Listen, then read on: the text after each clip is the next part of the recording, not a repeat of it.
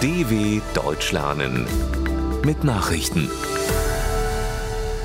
Mittwoch, 16. August 2023, 9 Uhr in Deutschland.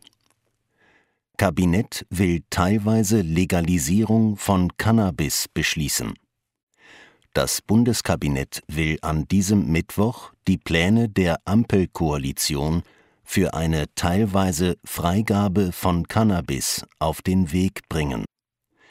Laut dem Gesetzentwurf von Gesundheitsminister Karl Lauterbach sollen ab einem Alter von 18 Jahren Kauf und Besitz von bis zu 25 Gramm Cannabis straffrei sein.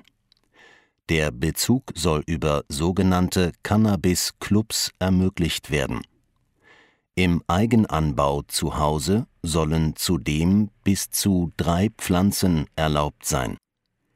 Über das Gesetz müssen auch noch Bundestag und Bundesrat beraten. Das Vorhaben stößt bei Opposition und Verbänden auf Kritik. Deutlich mehr Aufmärsche von Rechtsextremen im ersten Halbjahr.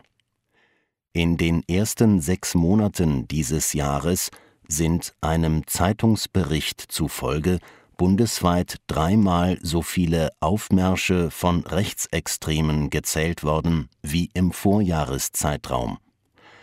Die Zahl der von der Neonazi-Szene veranstalteten Demonstrationen sei von 35 auf 110 gestiegen, berichtet die Neue Osnabrücker Zeitung unter Berufung auf die Antwort des Bundesinnenministeriums auf eine Anfrage der Linksfraktion. Als Grund gilt demnach unter anderem die Debatte über steigende Flüchtlingszahlen. Auch das Ende der Corona-Pandemie, die zwei Jahre lang Großveranstaltungen verhindert hatte, habe die Szene wieder beflügelt neuer nigrischer Premierminister zu Gesprächen im Tschad. Bei seiner ersten Auslandsreise hat der neu ernannte Premierminister des Nigers, Ali Mahaman Lamin Zein, im Nachbarland Tschad Präsident Mahamad Idris Deby Itno und Regierungschef Saleh Kebzabo getroffen. In der Hauptstadt Djamena habe er dem Bruderland Tschad im Namen des neuen nigrischen Machthabers Abderrahman Tiani die genauen Umstände des Putsches erklären wollen, hieß es in einer Mitteilung. Im Niger selbst formiert sich dagegen Widerstand gegen die Entmachtung von Präsident Mohamed Basum Ende Juli. Seine Partei PNDS rief zu landesweiten Protesten für eine Wiedereinsetzung Basums auf. Ukraine verlegt Truppen nach Kupiansk. Angesichts des Vormarschs russischer Truppen hat die ukrainische Armee Reserven an den Abschnitt Kupiansk im Osten des Landes verlegt das verhindere weitere Vorstöße des Gegners, sagte der Sprecher der Armeegruppe Ost Serhii Cherevati. Die russische Armee ist ukrainischen und russischen Militärbeobachtern zufolge bis auf etwa sieben Kilometer an die Stadt Kupjansk herangerückt. Die örtlichen Behörden haben zudem bereits eine Evakuierung von Zivilisten um die Stadt angeordnet. Kupiansk war erst im vergangenen Jahr im Rahmen einer erfolgreichen ukrainischen Gegenoffensive im Gebiet Kharkiv aus russischer Besatzung befreit worden. Nordkorea äußert sich zu Grenzübertritt von US-Soldat. In Nordkorea hat der Machtapparat erstmals eine Stellungnahme zum Verbleib eines US-Soldaten abgegeben, der vor einem Monat unerlaubt die innerkoreanische Grenze übertreten hatte.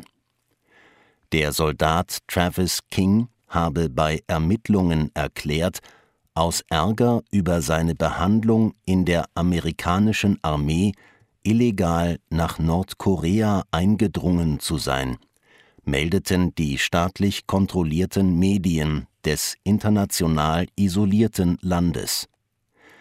In der Vergangenheit haben US-Amerikaner immer wieder die Grenze zwischen Süd- und Nordkorea übertreten.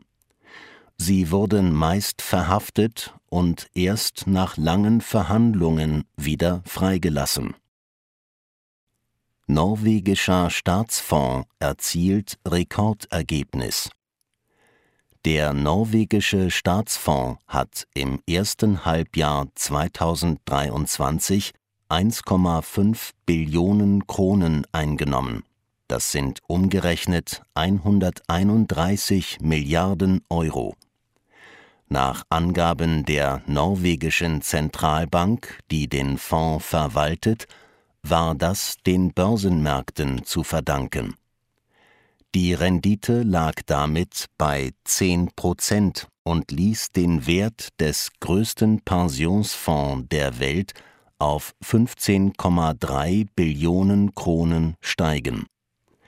Der Fonds wird aus den Einnahmen der staatlichen Öl- und Gasunternehmen gespeist und soll die Ausgaben für künftige Generationen im norwegischen Sozialstaat finanzieren. Soweit die Meldungen vom 16.08.2023. dw.com/langsame Nachrichten